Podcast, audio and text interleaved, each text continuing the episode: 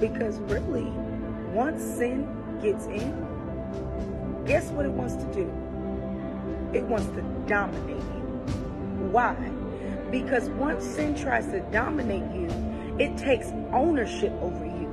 When God said we were supposed to be fruitful and multiply and subdue the earth. But we can't subdue the earth if the earth is subduing us. So what we have to now do is learn how to kill sin and learn how to take our mind off of distractions and set our desires on God. Because once you set your desire on God, you shift your atmosphere. What happens when you shift your atmosphere? You become an atmosphere. Yeah, yeah, yeah. See, the enemy is not threatened by the people that are engaging in worldly things.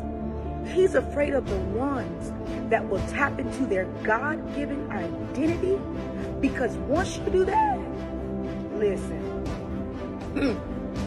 you're going to take his kingdom down. So in this season, you know, I've been telling people, like, get ready.